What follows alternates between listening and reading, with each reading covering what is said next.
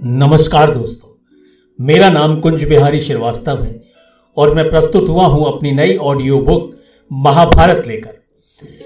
कहते हैं कि महर्षि वेदव्यास जी महाभारत ग्रंथ की रचना करना चाहते थे, इसके लिए वो ब्रह्मा जी के पास गए। ब्रह्मा जी ने उन्हें गणेश जी का नाम सुझाया और गणेश जी महर्षि की इस बात से बिल्कुल इनकार ना कर सके, लेकिन उन्होंने एक शर्त रख दी कि वेदव्यास जी, जिस समय आप इस कथा को कहते हुए रुक जाएँगे, मैं इस ग्रंथ को लिखने से वहीं रुक जाऊँगा। गणेश जी को भी मालूम था कि ये रचना, ये महाभारत ग्रंथ क्यों लिखा जा रहा है। हर युग में ऐसे ग्रंथों की रचना हुई है, ऐसे भगवानों का अवतार हुआ है, जो इस संसार को एक शिक्षा देकर जाते हैं। ये सृष्टि किसी ना किसी की तो रची हुई है और उसी अदृश्य शक्ति को हम अपने अपने धर्मों में ईश्वर के नाम से जानते हैं। ये आस्था है इंसान की और हर धर्म की। ये समझाने के लिए कि धर्म बड़ा है, धर्म का रास्ता बड़ा है, अधर्म बुरा है, अधर्म का रास्ता बुरा है। सच्चाई बड़ी है और हमेशा उसकी जीत होती है। लेकिन महाभारत के अठारह दुन के युद्ध के अंदर कौरव और पांडवों के बीच में जो युद्ध हुआ उसमें धर्म की जीत हुई और अधर्म की हार हुई। कभी अधर्म की जीत हुई तो कभी धर्म की हार हुई। दोनों ही पक्षों ने धर्म और अधर्म की लड़ाई लड़ी, लेकिन दोनों ही पक्षों ने धर्म और अधर्म का साथ दिया। पांडवों ने कुछ धर्म ज़्यादा किया, अधर्म कम, और कौरवों ने अधर्म ज़्यादा किया और धर्म कम। लेकिन दोनों ही पक्षों में हार गई इंसानियत। महाभारत का कारण द्रौपदी का चीरहरण बना। श्री कृष्ण ने महाभारत के युद्ध के दौरान गीता का ज्ञान दिया और वही गीता आज भी हमें चलाती है। द्रौपदी का चीरहरण भगवान की ही एक ऐसी लीला थी जो इस युद्ध को विविधता में बदलती और इस संसार को शिक्षित करती। परिवार के बड़े बुज़ुर्ग, भीष्म पितामह गुरु, द्रोण, गुरु कृपाचार्य, विदुर और राजा धृतराष्ट्र भी उपस्थित थे। शकुनी ने पासे फेंकने शुरू कर दिए एक के बाद एक हर बाजी जीतता गया और युधिष्ठर, धर्मराज युधिष्ठर लगातार हारते रहे। धर्मराज युधिष्ठर अब अधर्म के रास्ते पर थे। उन्होंने अपनी सारी धन संपदा हारने के बाद, अपनी दासियों को हारने के बाद स्वयं को भी दाव पर लगा दिया और जब कुछ नहीं बचा तो उन्होंने द्रौपदी को दाव पर लगा दिया। दुर्योधन द्रौपदी से पहले ही बहुत ज़्यादा चिढ़ता था। द्रौपदी ने उसको अंधे का पुत्र कहा था और वो उसका बदला लेना चाहता था। द्रौपदी का चीर हरण होता रहा। द्रौपदी विलाप करती रही, मदद के लिए पुकारती रही, लेकिन वहाँ उसकी सहायता करने वाला कोई नहीं था। दुशासन से कहा, पांडवों के राजसी वस्त्र उतार लो और द्रौपदी को भी निर्वस्त्र कर दो।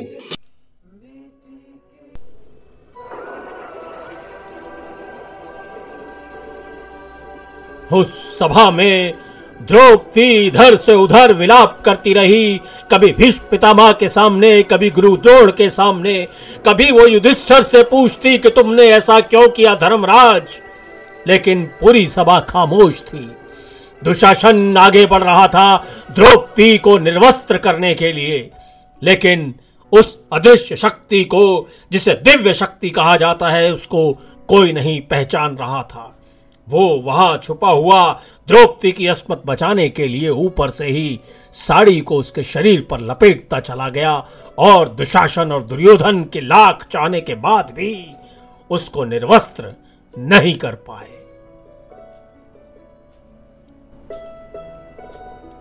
कृष्ण ने अपनी मधुर बांसुरी से उस सभा को लज्जित कर दिया। द्रौपदी हाथ जोड़े खड़ी रही और प्रभु को स्मरण करती रही। कहीं ना कहीं श्री कृष्ण ने उसको वचन दिया कि तुम्हारी इस बेइज्जती का बदला महाभारत के युद्ध से, इन गौरव को परास्त करके, इनका समूल नाश करके ज़रूर। यह शुरू हुई महाभारत।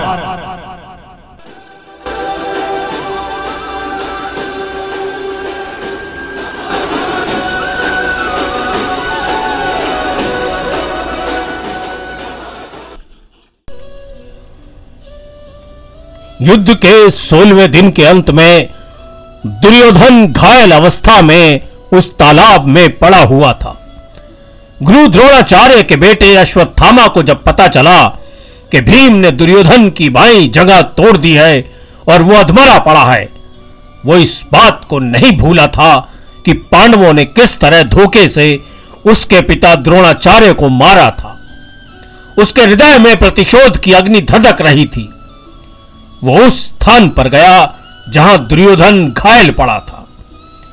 उसने दुर्योधन को संबोधित करते हुए कहा, युवराज, मैं तुम्हें इस अवस्था में नहीं देख सकता। मैं देता हूँ कि आज रात्रि में जब पांडव सो रहे होंगे तो मैं उनका दुर्योधन उस था ही।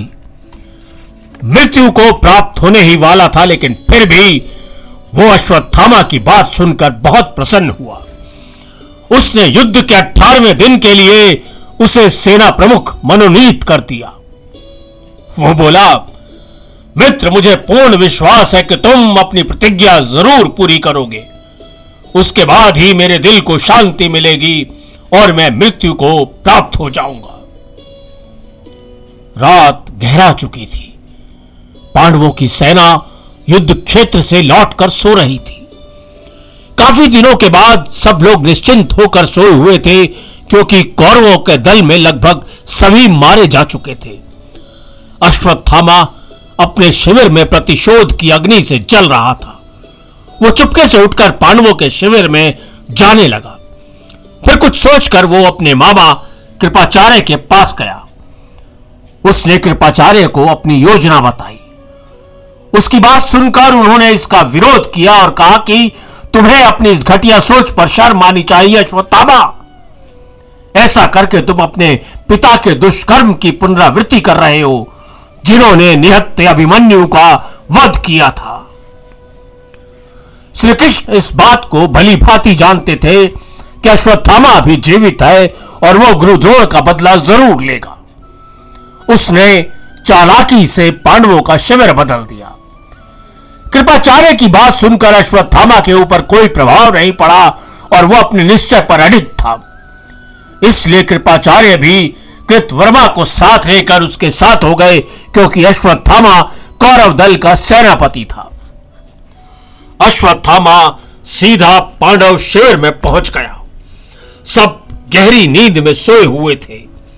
अश्वत्थामा ने सबसे पहले दुष्ट दुम्ब के शिविर में गया और उसने उसके सैनिकों सहित उसका वध कर दिया। फिर वो एक दूसरे शिविर में गया। वहाँ पाँचों पांडव सोए हुए नहीं मिले। उसको यह संभावना थी कि पांडव यही मिलेंगे, लेकिन जैसा कि श्री कृष्ण ने पांडवों के शिविर को बदल दिया था, अश्वत्थामा ने उन पाँचों पांडवों के धोखे में द्रौपदी के पाँचों पुत्रों का वध कर दिया।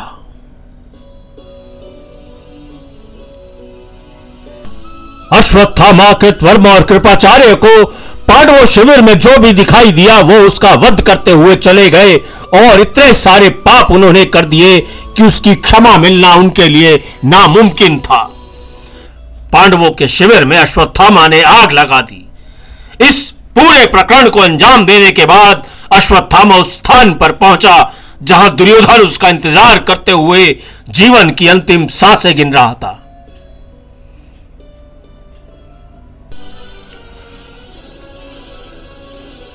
अश्वत्थामा ने जाकर दुर्योधन को बताया कि उसने द्रौपदी के पुत्रों सहित सारी पांडव सेना को मार डाला है। अब केवल आठ लोग बचे हैं। यह सुनकर दुर्योधन बहुत प्रसन्न हुआ। उसने कहा, मित्र तुमने मेरे लिए जो काम किया है, वो ना तो भीष्म पितामह कर पाए और ना ही मेरा परम मित्र कर्ण कर पाया। इसके साथ ही दुर्योधन अंतिम सांस ले चुका था।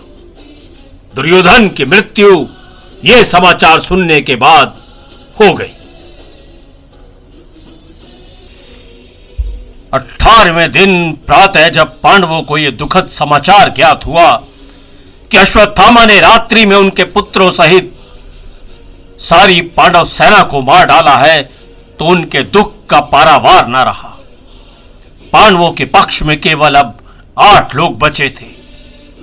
पाँच पांडव भाई, माता कुंती, द्रौपदी और उत्तरा। द्रौपदी का दुख असहनीय था। वो ज़ोर ज़ोर से चित्कार कर रही थी और पांडवों को संबोधित करते हुए कह रही थी क्या। वैसे किसी की भुजाओं में इतना बल नहीं बचा है कि अपने बेटों के हत्या या अश्वत्थामा को मार सके। पांडवों ने द्रौपदी को धीरज बंधाते हुए कहा, द्रौपदी, शांत हो जाओ।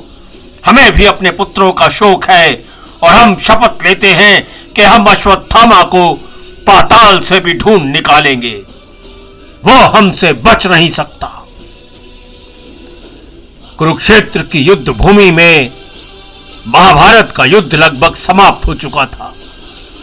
कौरव सेना से बचा हुआ सिर्फ़ अश्वत्थामा और पांडव सेना से वो पाँच भाई। कुरुक्षेत्र का मैदान वीरान था। लाशों के अंबार चारों तरफ़ दिखाई दे रहे थे और आकाश धू धू करके धुएँ से भरता जा रहा था।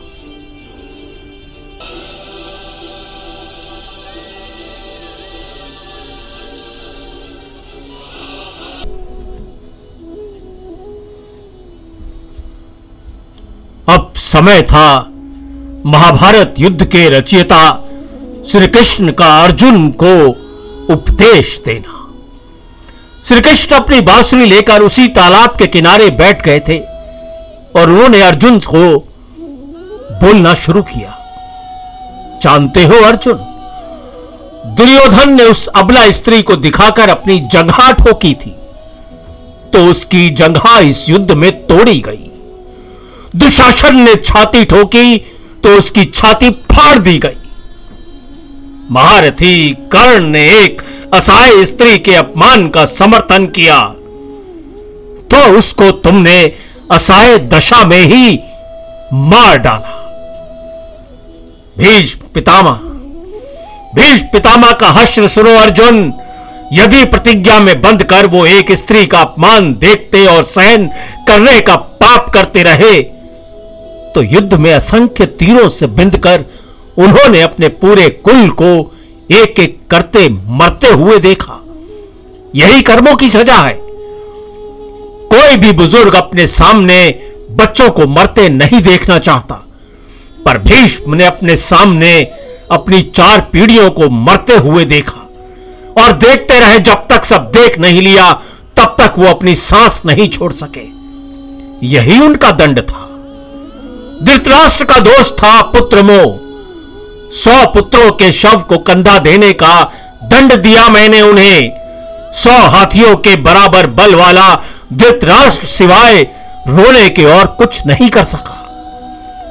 दंड केवल कौरव दल को नहीं मिला अर्जुन, पांडवों को भी मिला था। द्रौपदी ने वरमाला अर्जुन के गले में डाली थी, सो उसकी रक्षा का दायित्व सबसे अधिक अर्जुन पर था। अर्जुन यदि उस सभा में चुपचाप उसका अपमान देखते रहे तो सबसे कठोर दंड भी उन्हीं को मिला। अर्जुन तुमने भीष्म पितामह से सबसे अधिक प्रेम किया, और तुम्हारे ही हाथों भीष्म पितामह के निर्मम मृत्यु हुई। अर्जुन रोते रहे, तीर चलाते रहे। क्या लगता है, अपने ही हाथों, अपने अभिभावकों, भाइयों की हत्या करने की गलानी से तुम कभी मुक्त होगे क्या? नहीं, तुम जीवन भर तड़पोगे, यही तुम्हारा दंड है। युधिष्ठर ने स्त्री को दांव पर लगाया तो उन्हें भी दंड मिला। कठिन से कठिन परिस्थितियों में भी सत्य और धर्म का साथ नहीं छोड़ने वाले युधिष्ठर ने युद्ध भूमि में झूठ बोला और उसी झूठ के कारण उनके गुरु की हत्या हुई। धर्मराज के लिए इससे बड़ा दंड और क्या होगा? मेरे सखा बलराम ने दुर्योधन को गदा युद्ध सिखाया था। लेकिन एक अधर्मी को गदा युद्ध की शिक्षा देने का दंड बलराम को भी मिला। उनके सामने ही दुर्योधन का वध हुआ और वो चाहकर नहीं रोक सके। उस उस महाभारत युद्ध के दौरान सिर्फ़ दो ही योद्धा ऐसे थे जो अब सबको अकेले दंड दे सकते थे। एक मैं और एक बर्ब्रीक। पर मैंने कुकर्मियों के विरुद्ध शस्त्र उठाने तक से इनकार कर दिया और बरबरीक को युद्ध में उतरने से ही रोक लिया। इसीलिए क्योंकि इस संसार को यह समझना ज़रूरी है कि कर्मों की सजा यही भुगतनी पड़ेगी और पाप की सजा का अर्थ है अंत। श्री कृष्ण शांत हो गए।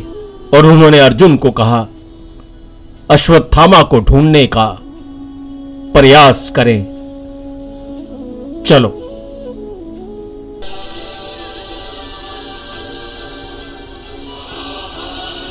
तो साथियों, ये थी महाभारत युद्ध के सत्रहवें दिन की गाथा। इस गाथा को पुनः सुनने के लिए आप Gaana dot com, Hungama dot com, Amazon music, Wynk music, पे फ़ोन, पेटीएम एंकर, स्पॉटिफाई और अन्य पॉडकास्ट चैनलों पर सुन सकते हैं। मैं कुंज बिहारी श्रीवास्तव, ये गाथा सुनने के लिए आपका धन्यवाद करता हूँ। नमस्कार।